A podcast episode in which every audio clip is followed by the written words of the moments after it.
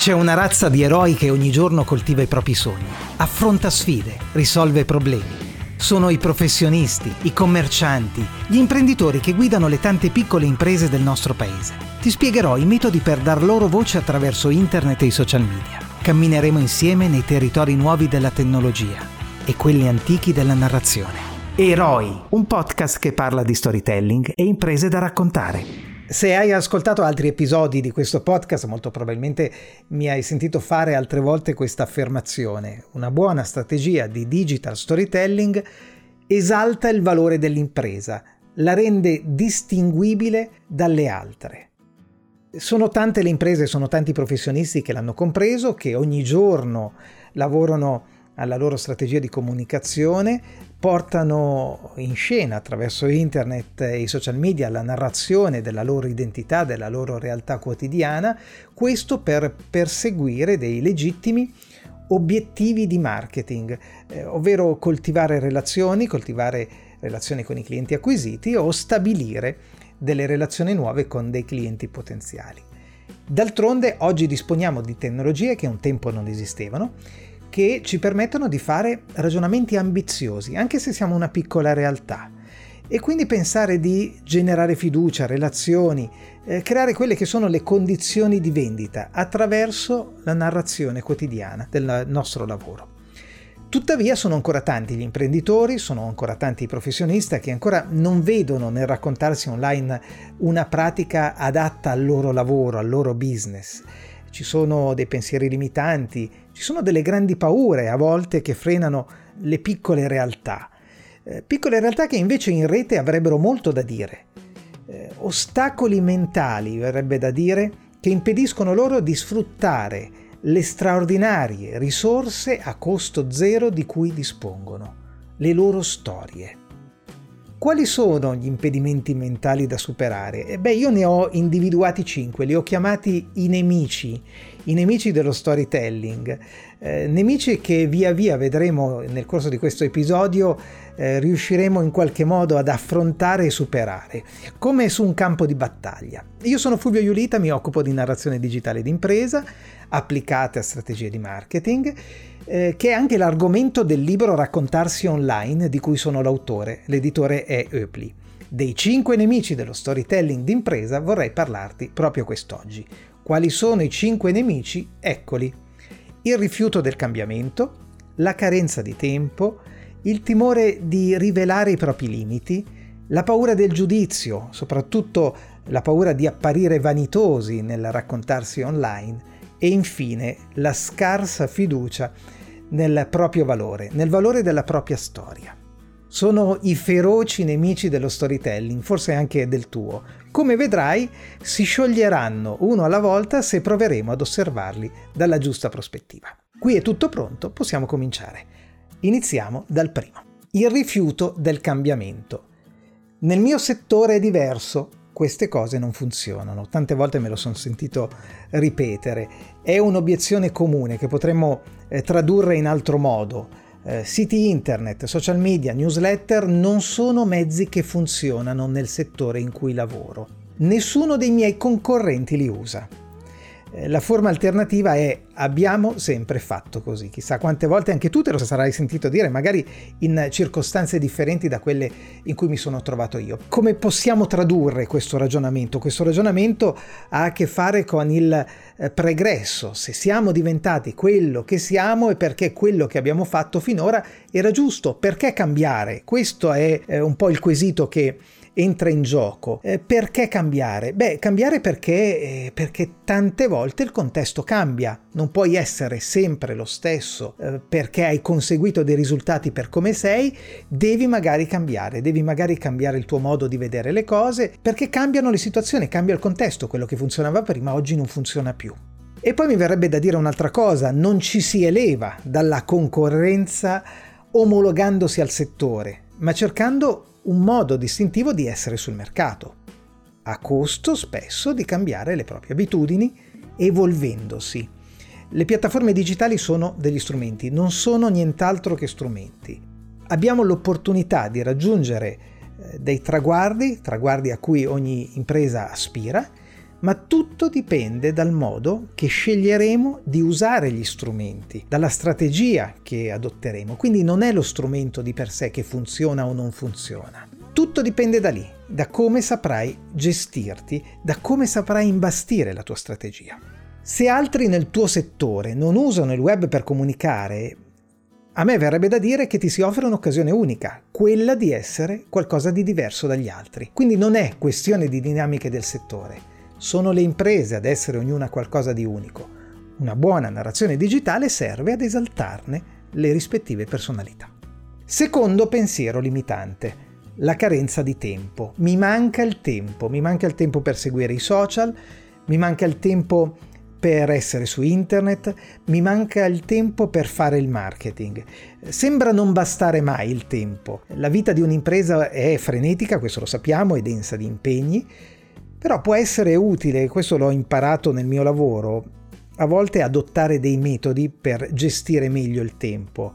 Eh, tanti libri ne parlano, eh, tanti di essi insistono su un concetto, che è l'importanza della delega, imparare ad affidare ad altri le incombenze che non richiedono necessariamente la nostra azione.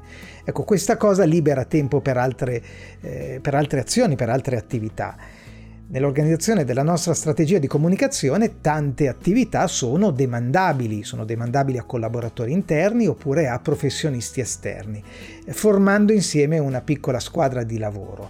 Eh, quello che è difficile da delegare è quella componente centrale, eh, chi imbastisce una strategia di narrazione, chi lavora una strategia di narrazione digitale della propria impresa, deve sapere che il nucleo centrale è la storia, le proprie esperienze, il proprio vissuto, quello che la vita ti ha insegnato nel fare il lavoro che fai.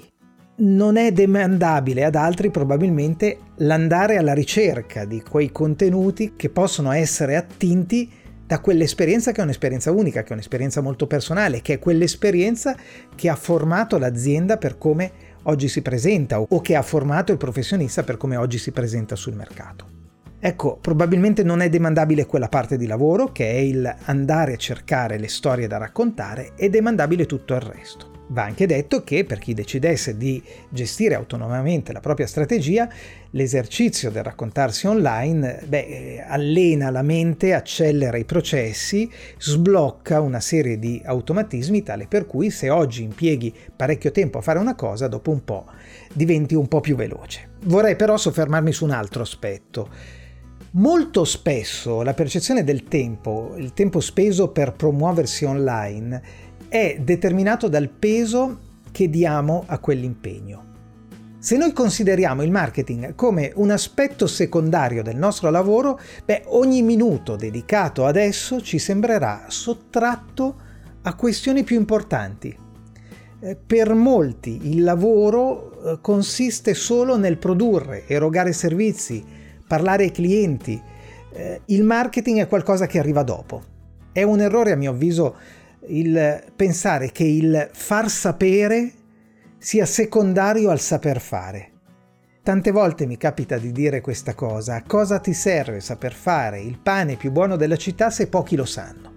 Ecco perché dovresti dare probabilmente un peso diverso alla parte del promuovere il tuo lavoro. La stesura di questo articolo del testo per questo podcast, ad esempio, ha richiesto qualcosa come 8 ore di lavoro, lavoro mio e lavoro di un mio collaboratore, un'intera giornata di lavoro in pratica. Chiaramente questo è tempo sottratto ad altre incombenze, eh, così come è tempo sottratto ad altre incombenze la stesura degli altri articoli del blog, gli altri episodi del podcast e così via. Ma senza questo impegno Beh, io e i miei colleghi non avremmo né clienti né lavoro.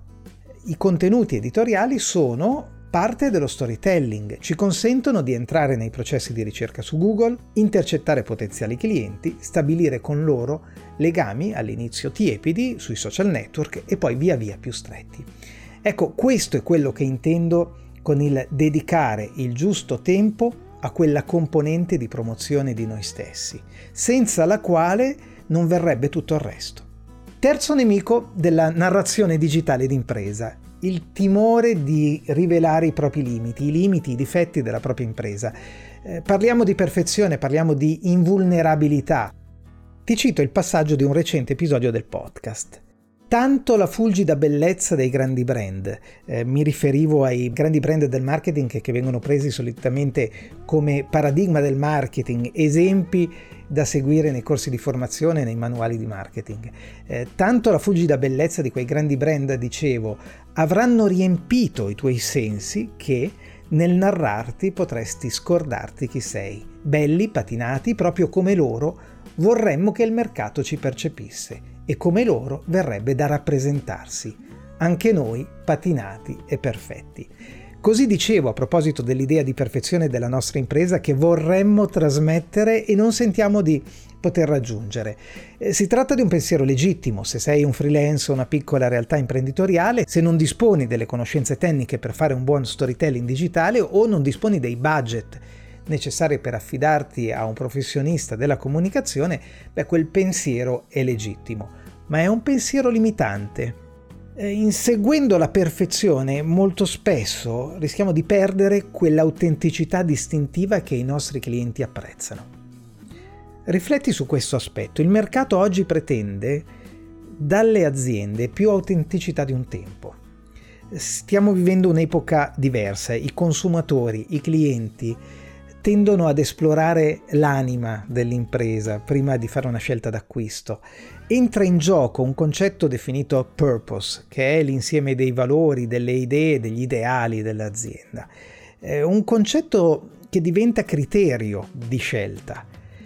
Stiamo vivendo l'onda di una forte coscienza civile, ambientale e sociale che scuote tanti mercati tanto da elevare il lato umano del marchio, del brand, delle imprese a fattore discriminante nelle abitudini dei consumatori. Mai come ora vediamo marchi, brand dal peso planetario scendere dal proprio piedestallo e rivelarsi nella propria autenticità, anzi dovrei dire nella propria vulnerabilità. Ti porto un esempio che mi colpì molto nel mese di marzo del 2020 quando eravamo eh, nei primi giorni della pandemia di Covid, Steve Kofer, fondatore di TripAdvisor, parlò al mondo in un filmato registrato in presa diretta, in apparenza senza una post-produzione. Inquadrato a mezzo busto, seduto alla scrivania, indossava, ricordo, una polo e un semplice cardigan blu. Una scelta molto essenziale e umile da un certo punto di vista, per un messaggio molto schietto che iniziava con queste parole. Ho registrato un breve videomessaggio sperando che tu riesca a trovare qualche minuto per guardarlo. Normalmente non è mia abitudine parlare davanti a una telecamera. Sono il primo ad ammettere che non mi viene naturale, ma questi sono tempi inconsueti. Sono il primo ad ammettere che non mi viene naturale. Io dico che doveva forse cascare il mondo perché accadesse qualcosa del genere e non è l'unico esempio grandi aziende che si sfilano la patina di invulnerabilità, ci mettono la faccia e si mostrano umane, incerte come tutti. Io ci vedo un passo avanti nella comunicazione e comunque è una strada tracciata, probabilmente a senso unico. Quarto freno ad una strategia di narrazione digitale, la paura del giudizio, soprattutto la paura di apparire vanitosi. Cosa penserà di me la gente? Che idea si faranno della mia presenza costante nei feed dei social network? Ecco, l'assillo del giudizio è un pensiero che schiaccia e spinge all'inerzia. Il terrore di tanti è apparire vanitosi agli occhi del mondo, proprio come la vezzosa signorina ritratta da Tiziano in Donna allo specchio, un'opera esposta al Louvre di Parigi. Nell'astenerci dal raccontarci online, dal raccontare il nostro lavoro, ci sentiremo forse socialmente accettabili, ma perderemmo un'opportunità, quella di stabilire un rapporto con chi avrebbe interesse a sapere che il nostro prodotto o servizio potrebbe in qualche modo cambiare in meglio le loro esistenze. Non è vanità, è marketing il raccontarsi online, è stabilire un punto di contatto tra un bisogno e una soluzione in grado di soddisfarlo. Raccontando eh, ci esponiamo, certo, ci esponiamo al giudizio di tutti, i concorrenti innanzitutto, ma riveliamo ad un pubblico che è affine a noi la nostra presenza. Valorizziamo le nostre qualità, ci posizioniamo nella loro mente. Ecco, il posizionamento. Il posizionamento è un concetto fondamentale, è un concetto di marketing che definisce un fenomeno, l'idea che un marchio occupa nella mente del potenziale cliente nel confronto con i concorrenti. È un fattore da cui derivano tante scelte d'acquisto. Potrà non piacere a qualcuno, potremmo anche provare disagio nel farlo, ma nulla è più legittimo del raccontare la nostra impresa. La narrazione non è altro se non stimolare nel nostro pubblico la consapevolezza della cura di quanto offriamo. Quinto ostacolo mentale, la scarsa fiducia nel proprio valore, nel valore delle proprie storie. Cosa ci sarà di interessante per gli altri, ovvero cosa ci sarà di tanto interessante per gli altri nella mia storia? Per dire quanto ogni storia valga la pena di essere esplorata, farò mie le parole dell'amica Alessandra Perotti, editor e writer coach. Non esistono storie banali, ma solo modi banali di raccontarle. Nella vita di ognuno, anche in quella della tua impresa, ci sono valori in cui riconoscersi, ci sono nozioni da assimilare, esperienze con cui confrontarsi. Le storie ispirano, l'abbiamo detto tante volte, emozionano, arricchiscono, sono la tecnologia più antica con cui trasmettere le proprie idee. La questione non è nel valore della storia che abbiamo da raccontare, è nel trovare la prospettiva giusta, è nel saper individuare nelle esperienze che abbiamo vissuto quell'elemento di valore universale, quel qualche cosa che possa essere e sicuramente c'è utile e di valore per gli altri. Serve metodo, serve abitudine, serve la capacità del buon narratore se aspiri a fare bene. È quella la vera abilità da maturare per saper cogliere in una storia e poi metterla in scena il significato del valore universale. Sfuggire all'autoreferenzialità, questo è sicuramente il punto, e trasformare la propria vicenda in qualcosa di appagante e di utile per gli altri. È un concetto, quello che ho appena espresso, che mi offre l'occasione di chiudere con un sesto nemico nell'elenco dei nemici dello storytelling, ovvero non so come farlo, non so come raccontarmi online, non so da che parte partire. Abbiamo scardinato assieme con il ragionamento i tanti ostacoli mentali, tanti falsi problemi. Ora che tutto ti è chiaro ti starai chiedendo come fare per raccontare online un'impresa, da dove cominciare. Occorre esercizio, nozioni, metodo, occorre fare tanta pratica e eh, possibilmente attingere dal sapere di chi sa farlo. A tal proposito, permettimi di sottoporre alla tua attenzione, ecco se fossimo in video probabilmente in questo momento apparirebbe la scritta messaggio promozionale, permettimi di sottoporre alla tua attenzione un libro dal titolo Raccontarsi online. È il mio libro, edito da Eupli, il sottotitolo è Dal freelance alle piccole e medie imprese, storytelling per il marketing digitale.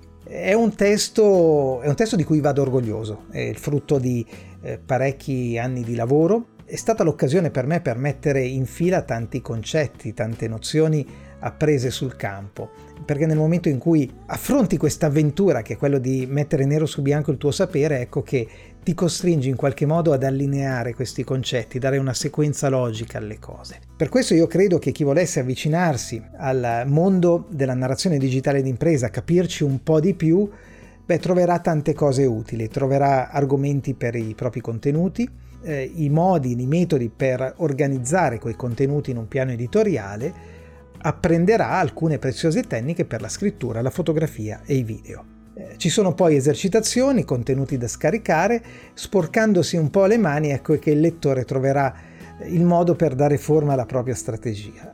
E così poco alla volta i cattivi pensieri diventeranno solo antichi ricordi. Episodio parecchio ricco anche quello di quest'oggi, spero che tu l'abbia apprezzato, fammelo sapere nei commenti. Eroi, un podcast che parla di storytelling e imprese da raccontare, tornerà presto. Alla prossima e buona narrazione della tua impresa.